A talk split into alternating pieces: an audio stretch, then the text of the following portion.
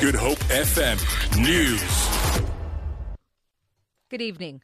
Former public protector Thuli Madonsela says she made the decision to make public her interview with President Jacob Zuma on allegations of state capture before she left office. She says this was not to try and prove that the state had been captured, but rather to prove that she did give the president a chance to respond to the allegations. Madonsela says at that time, Zuma had already told the nation that as the public protector, she treated him unfairly by not affording him the opportunity to respond to the allegations around state capture. I was the public protector until the 14th of October this year. As a public protector, I made a decision that my interview with the president must be made public. Not as evidence of whether or not the state capture, as evidence that I did give the president a chance to answer.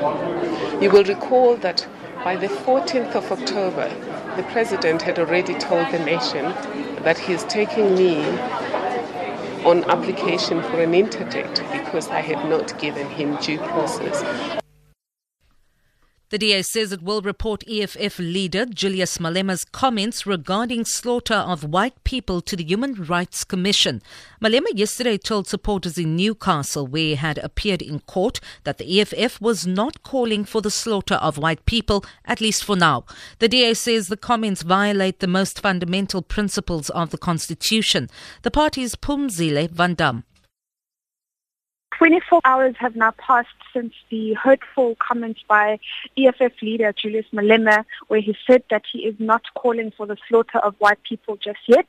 Uh, in those 24 hours, he's been given the opportunity to retract and apologize for his hurtful comments, and he has not done so.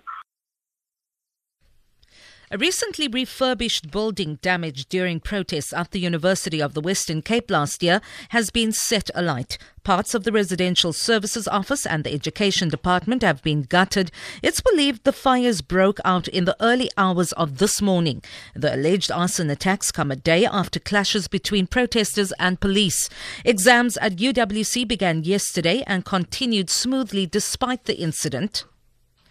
The Cape Town Society for the Blind has received a donation of world class upgraded braille and magnifying technology aimed at enhancing the capacity of the organization and increasing the literacy skills of blind people in the Western Cape.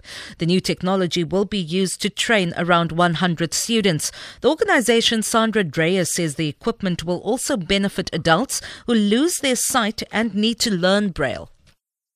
Our course basically gives them the literacy and skills to write and read Braille.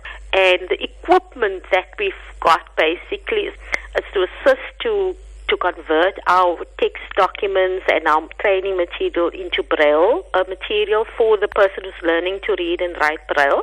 Also, accessible format in magazines, articles can be Braille for them.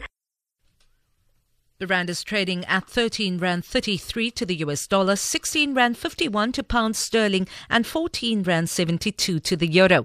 Gold is trading at $1,281, and the price of Brent crude oil is at $45.74 a barrel. For Good Hope FM News, I'm Vanya Klusha Collison.